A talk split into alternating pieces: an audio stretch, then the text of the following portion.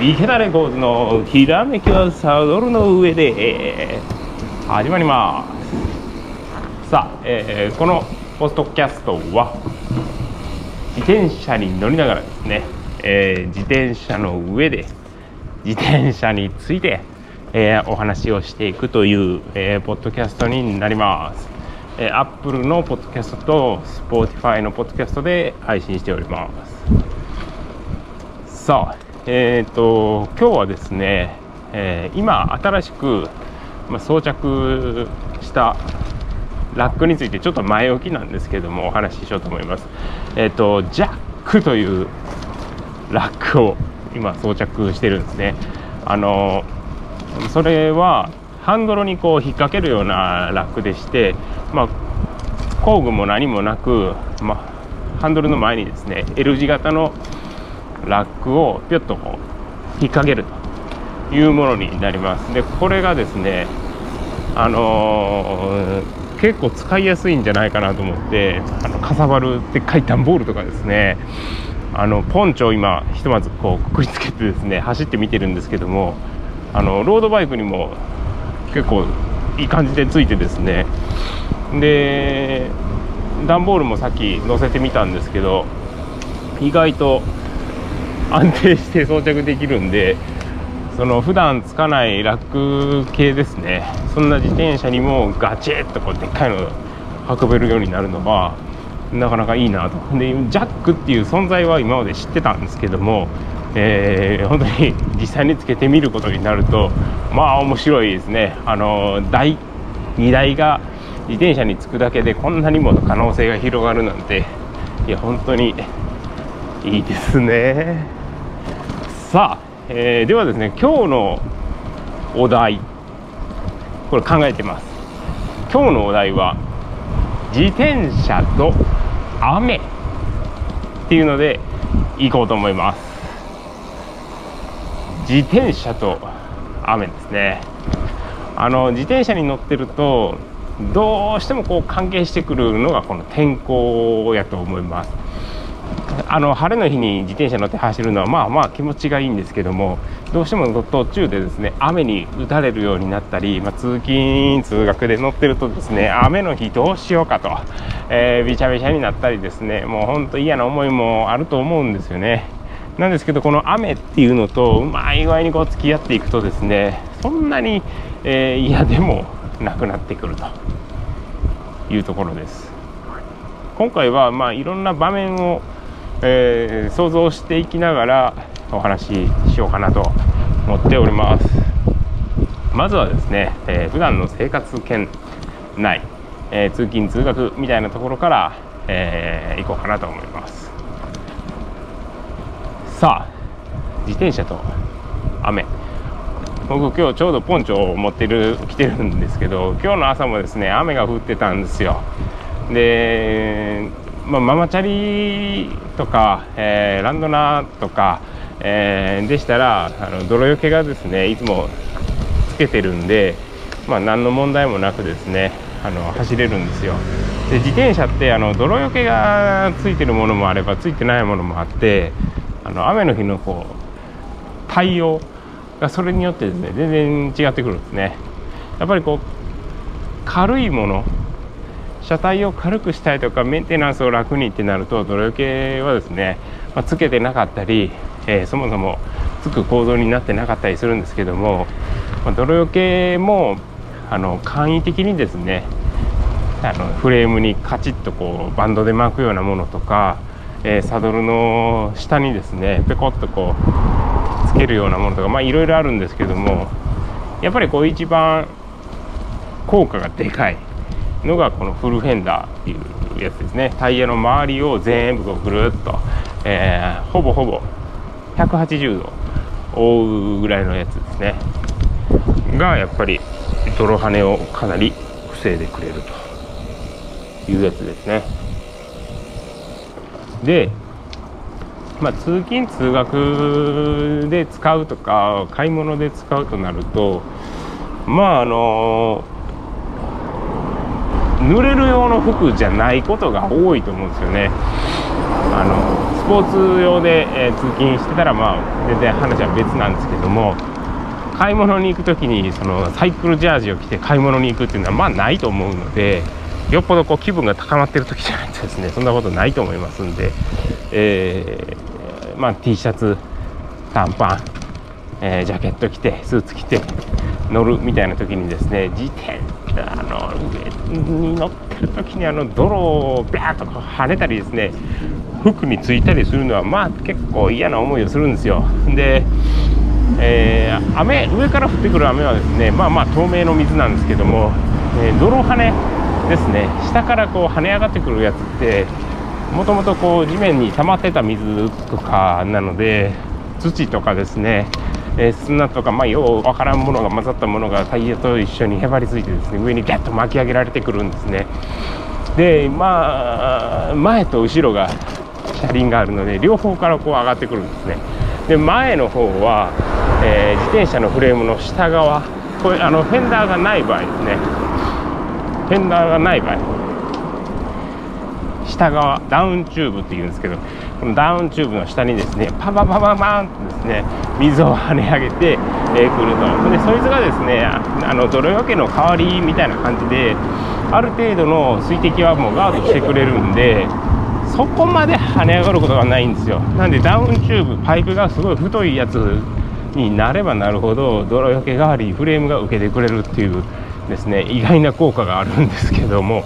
まあ、あの細いパイプやと、まあ、まあこう上がってきちゃうよと。で、えーと、どうしてもこう水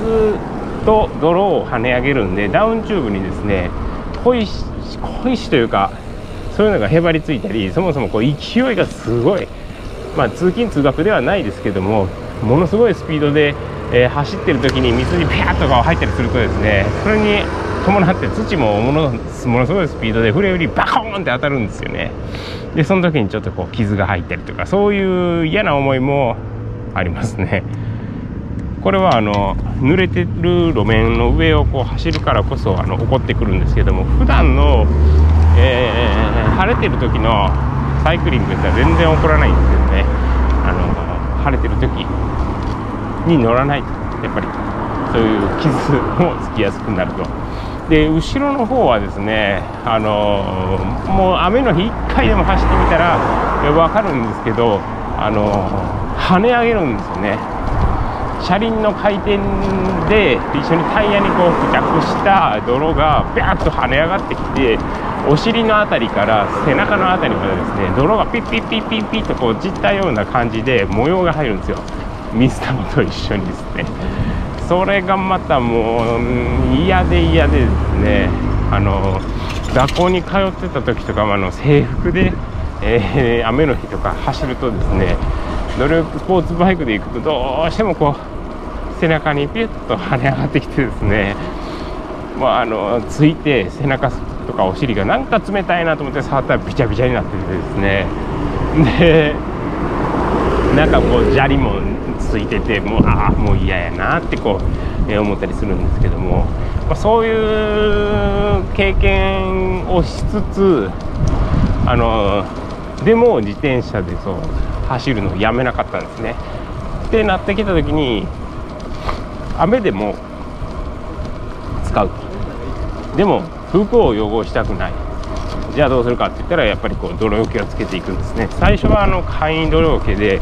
ちょちょちょっとこうつけてですねあのある程度防げるんですけども簡易的なものなのでやっぱりこう完全には防げないあのいろいろ試してみたんですけどこの泥よけが防げるパーセンテージみたいなのを自分なりに作ってみたんですよ。そうしたらですねあの何もつけてない状態で走った時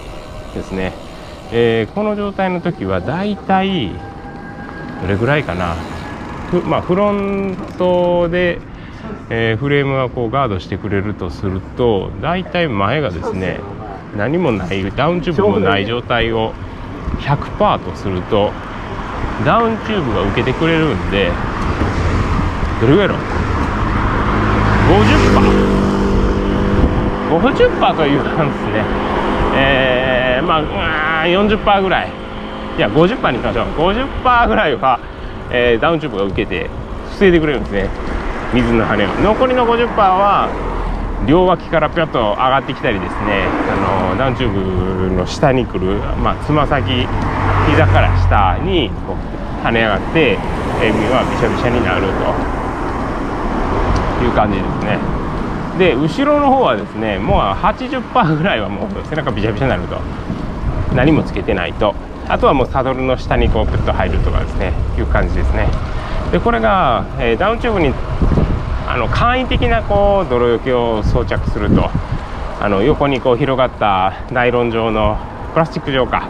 えー、プラスチック状の板みたいなのをつけるとこれがですねちょっと防御力が上がって、えー、大体50%ってやったのが65%ぐらいまで上がるんですよ。で上の方には体の方にはもうほぼほぼ散ってこなくなるんですけど、まあ、足先の方にはもうびっちゃりと過ぎちゃうよと、まあ、これあの路面から跳ね上げたものですね。上から降ってくるものに関してはもう100%当たるのであのこの状態では防ぎようがないんですけどまあこれは後でお話ししましょう。ほんでから、えー、後ろの方はですねサドルの下にこうピッとつけるものをつけると、えー、そうですね。これも65%ぐらいかな。いやもうちょっとかな。75%ぐらいは防げるんですよ。後ろに跳ね上がってこなくなる。75%は。で、えー、お尻の辺りの泥跳ねはもう防げるんですけども背中の方まで跳ね上がってきたやつがまあ防げないというような状態ですね。で、えっと、フルフェンダー。タイヤの周りを180度から、まあ、90度ぐらい全部覆うやつですね、えー、これにすると前の方はうーん95%は防げると。95%かなりの、えー、息防げるようになるんですね、えー、道路が跳ね上がってくることはまあほぼほぼないと。でつま先の方に当たるものもすごい少なくなるんですけど一番下に足がこういった時ですね。その時に多少接触するかなという感じですね。あの水が跳ね上がってくるで後ろの方はこれも95%ぐらいですね。まあほぼほぼないですね。後ろが。フルフェンダーをつけると跳ね上がることって。ほぼほぼないんでかなりの防御率を誇るというのが後ろのフェンダーになります。で残りの本じゃその5%でどうやって埋めていくかなんですけどもそのフルフェンダーの先端にですねフェンダーのベロっていうのをつけるんですよ。あの柔らかい素材でちょっとこうサイドにですね、えー、広がってるようなえー、アクセサリーがあるんですけどそういうのをフェンダーの先端につけるとさらに防御力残りの4%ぐらい、まあ、確かに100%を防ぐっていうのは、えー、難しいんですけども100%に近い、えー、ところを、あの防いでくれるっていうのがそのフェンダーのベロですね。これを前後につけてあげればほぼほぼ完璧と。下からの雨の時の水羽はっていう感じです。雨。自転車と雨ですね。えーと、通勤通学の時の、えー、下からの跳ね上がってくる、えー、問題について、えー、雨が上から降ってきたと。で下からも跳ね上がってくる。今のお話はこの下からのお話どう防ぐかっていうことですね。で、え次は上からですね。まあ上から降ってくるとですねまあ当たり前の話なんですけどまあ、びっちゃびちゃになるんですよ。でこれを、まあ、どうやって防ぐかっていう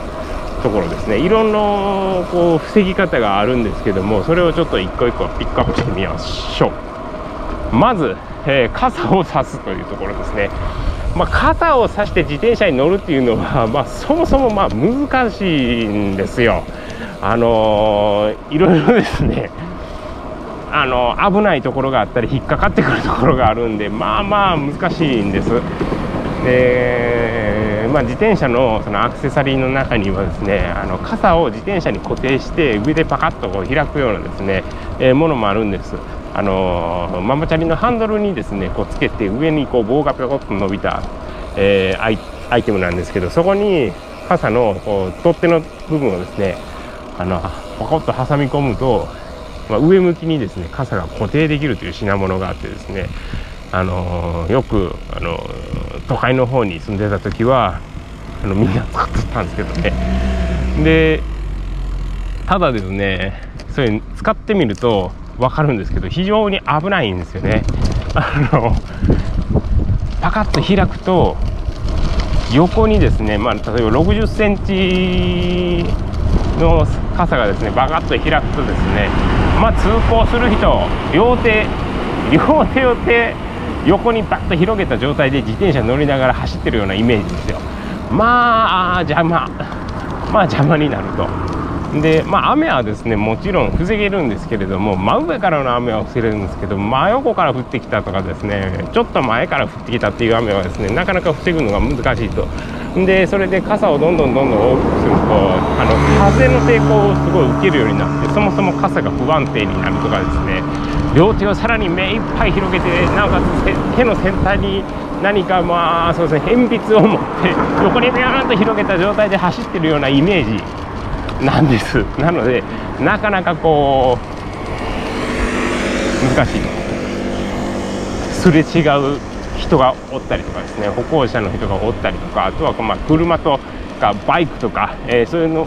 ものとこうすれ違う時にですね両手いっぱいに広げた傘がずっと通るとですねまああの距離感覚が難しいので当たったりするんですよ。当たったらまあまあまあ体型がしたり大変なことになるんでまあ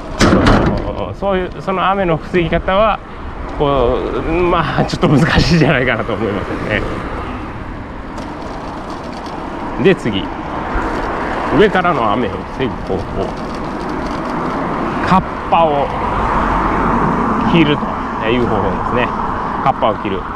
普段のこう服をしててでその上にカッパを着るという方法です。まああの傘をささないとなると、まあ、大体こうカッパになってくるんですけどもカッパにもいろいろありますね。あのジャケット系。であのズボンもカッパのやつですね。上下分かれたセパレートタイプのカッパです。で上の方と下の方こう両方合わせてでちょうどこうフードの部分は透明になっててですねカパッとこうかぶると前がちょっと見えるようになってるカッパですね。これもですねちょっと試したことがあるんですよ。で、えー、これ冬の間はですね結構いいんですね。結構いい。なんですけど、えー、バッグをですね持ち回るとなるとバッグにも何かこうカバーをしないといけないと。要するにその上下上と下で分かれているセパレートタイプのカッパを着てその上にバッグ背負ってもバッグピチャピチャになるんでバッグ自体にも防水の袋をかぶせるとかそもそも防水のバッグにするとかですね。何かそういう工夫を、えー、持ち回る荷物にもしないけんなっていうのはありました。で冬の間はですねそのセパレートタイプの、えー、ものでもすごくいいんですけど夏になるとですねこれが暑いんですよ。もうだってサウナスーツですからね。走って自転車でこう走っていくとまあ運動なんで汗をかくんですね。で汗をかくんですけどあのナイロン製そういう服ってまああの逃がすやつはあるんですけどカッパってそこまで逃がさないのが多いんでえー、中が湿気てくると。で湿気たらびしゃびしゃになると。でも運動するから運動やめることはできないんで自転車って。運動やめたら止まっちゃうんで。で足を回す。汗をかくびしゃびしゃになる。足を回す。汗をかくびしゃびしゃになるっていうのを繰り返してカッパで上から降ってくる。雨は防いでいるんだけども、えー、体から出た水蒸気が中に溜まってびしゃびしゃになるというですね。なんともこう なんともな感じになるんです。カッパは着てるけど中びしゃびしゃ雨はちゃんと防いでいるというですね、えー、そういうことになると。であの裾がですね結構あのよくあるセパレートタイプのカッパって広がってることが多いんですよ。服の上に着るんで基本的に。まず普通の服を着てその上にこうカッパを着るわけですからあの裸でカッパだけ着るっていうのはまあないと思うんですよね。なんでちょっとこうごわっとしてるんですよ。服の上に着れるように。大きいサイズになってると。で大きいサイズなんであの裾のところがちょっと広がっててですねそのまま自転車に乗るとチェーンにこう絡まったりですね何かこう問題が起きてくるんですよ。これママチャリとかチェーンケースとか、え、そういうのがついてる場合はいいんですけど普通のスポーツバイクに乗ってきたらですねこれがこうあの前のチェーンリングにググググッとこう絡まったりですねチェーンが外れる原因になったりでまたチェーンに接触するとこう黒くなってですねもうあの 触りたくないとかですね。で今度はバンドをするでしょ。裾バンドをすると足首がこう締め付けられてそこから空気が入らなくなってびしゃびしゃになるとかですね。なんかこううまいこといかないと。いうのいう経験はですねありましたね。でそのなるべく汗をかいても汗水蒸気を逃がしてくれるような、えー、ゴアテックス系の素材で、えー、試したこともあるんですよ。なんですけどゴアテックス系の素材を着て通勤で使うとですね結構消耗が激しいんですよね。毎日毎日着ると、えー、なってくるとまあ雨の日だけにしたらいいんか。雨の日だけ使ったらいいか。そうですね。それがいいですね。僕はあのー、まあ普段使うものってもう何？その時だけっていうよりかはもうしっかりと使いたいものが多かったんで結構ですねダメにしちゃったりすることがあったんですけども、まあ、そうか雨の日だけねしたらええんか。あこれはあのちょっと撤回しますね。はい。っていうことで、えっと、セパレートタイプの、えー、カッパ。これはあのよくあのホームセンターとかで売ってるやつですね。をちょっとと使ってみたんですけどおそらく歩いたりする時にはちょこっとこう買い物に行く時とかには問題ないんですけども自転車で走って長い距離通勤する、まあ、10キロとかですね。それぐらいの距離になると、まあ、そもそも汗でびしゃびしゃになるよ。っていうお話。で、えー、自転車に乗る用の、えー、形状ではないんでこうお尻が張ったりですねどこか太ももの辺りが張ったりしてちょっと乗りにくい場面もあると。なんで、えー普段こう自転車乗り続けてるものにとってはそれは最適解ではなかったんですね。それでもいいんですけどいいんですけどもっといいのないかなもっといいのないかなって探しててみたんです。そして行き着いたのがポンチョですね。まああの現状行き着いてるやつですおお今日もバイクがブイブイ言わしてますね。あ車でしてちょっと道を外れます。おおブイブイ。さあポンチョですね。自分が普段乗ってる自転車で、えー、雨が降った時にこれ、まあ、今まで試してきた中ですよ。試し他にもいっぱいいいのあると思うんですけど試してきた中で雨が降ってもそれをかぶったり装着したりするのが嫌にならないと。ここはまだあの大きい点やと思います。びちゃびちゃになったりそんなのが、まあ、少ないと。んでしっかりと雨を防ぐ効果がある。いくらこう気圧くてもですね効果がなかったら雨が全然防げなかったら意味がないのでまず雨が防ぐ効果がある。で考えていった時に使いやすかったのがポンチョなんですね。でポンチョってあの上からこう下までふわっとこうてるてる坊主みたいな感じになってるんですけど下はもう完全開放されてるんであの水蒸気がすごく逃げやすかったりですね、えー、手足がすごく動きやすかったりするんですよ。でポンチョってやっぱりこう伝統的に使われてる、えー、雨具でもあって自転車用のポンチョみたいなのもですねあの結構あるんですよ。それはあの上下セパレートタイプのものじゃなくて、えー、それこそその一般的なホームセンターにもポンチョとえー、して売ってたりこの前のですねハンドル前のカバンとかバスケットも全部こう覆えるような広い前が広いポンチョがあったりですね。結構バリエーションも豊富にあってですねそれこそゴアテックス系の、えー、素材のものとかあとはオイルドコットン製のものか本当にいろんな種類があるんですね。でそれぞれをまあ使って統一して考えてみても自転車とポンチョって結構僕は相性いいと思います。でなんでそのポンチョがいいかっていうとその今お話ししてるのはこのスポーツしてる時ではなくてまあ普段ですね。普段使うってなった時に基本的には普段着なんですよ。普段着があってその上に雨具を着るという前提なんであの全部が全部速乾性がいいものではなくてコットンの普段着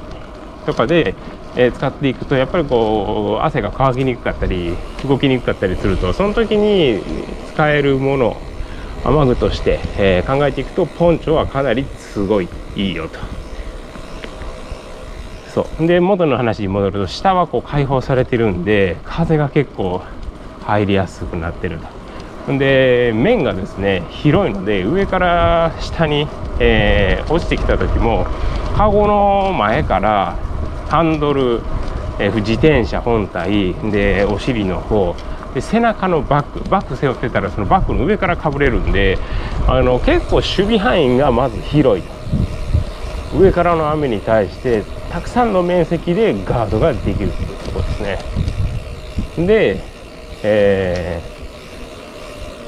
ー、下が開放されてるから通気性も結構いいと。で傘を差してるわけではないので体もしっかりこう動けるようになってると。面積、えー、左右もしっかり向けて面積も一緒と。いいよ。でこれにですねあのスポーツ系の自転車の場合フェンダーがないんですけどもフェンダーがない時は時速10キロぐらいで走るんですよ。そうしたらあんまりこう跳ね上がってこないんで、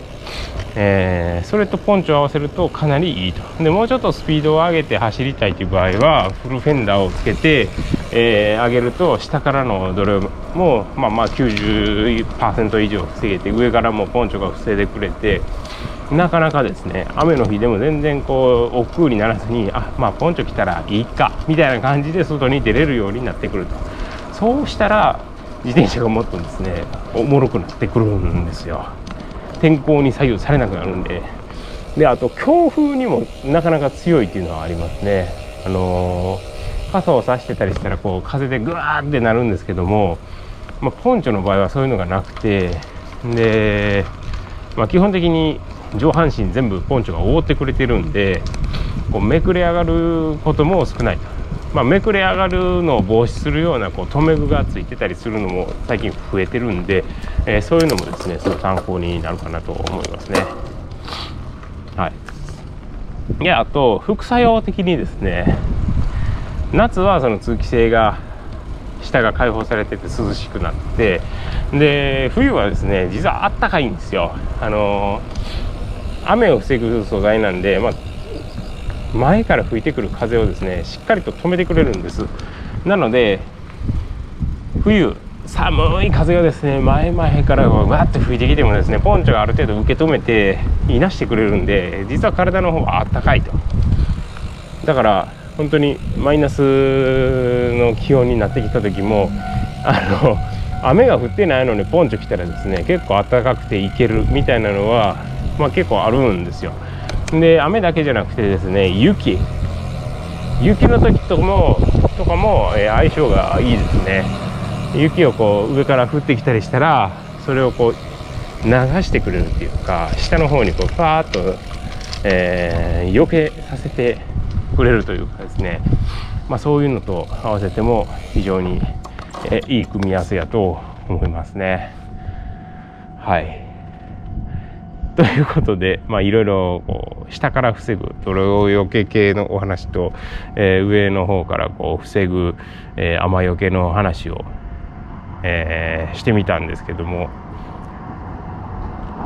まだ通勤通学普段の生活の中の話で実はこうスポーツバイクになるとそもそももう雨防がないよとかですねもう濡れながら走るとかえー、まあいろいろあるんですけどもそれはですねまた 別の機会に、えー、しようと思います。はい。なかなか自転車にとって雨って億劫になりがちなんですけどもその雨を自分なりの方法で克服できたとしたらもう天候に左右されずにですね、えーえー、無邪気に楽しくいけるっていう感じがいたしますねそのその中でその雨を防ぐえガードする泥よけとか雨具っていうのは非常に効果が大きいのでそういうのを一緒に活用してあげるといいのかもしれないです。はいということで、えっと、今回の池田レコーズの「ひらめきはサドルの上では」おおお踏切の音がすごいですね自転車と雨ということでテーマでお送りいたしました。池田レコーズの「ひらめきはサドルの上では」ポッドキャスト Spotify で、えー、放送配信しておりますんで、えー、ぜひぜひよろしくお願いいたします、えー、こんなお題いいよとかですね、えー、こんなことお話ししてほしい。っていうのがありましたら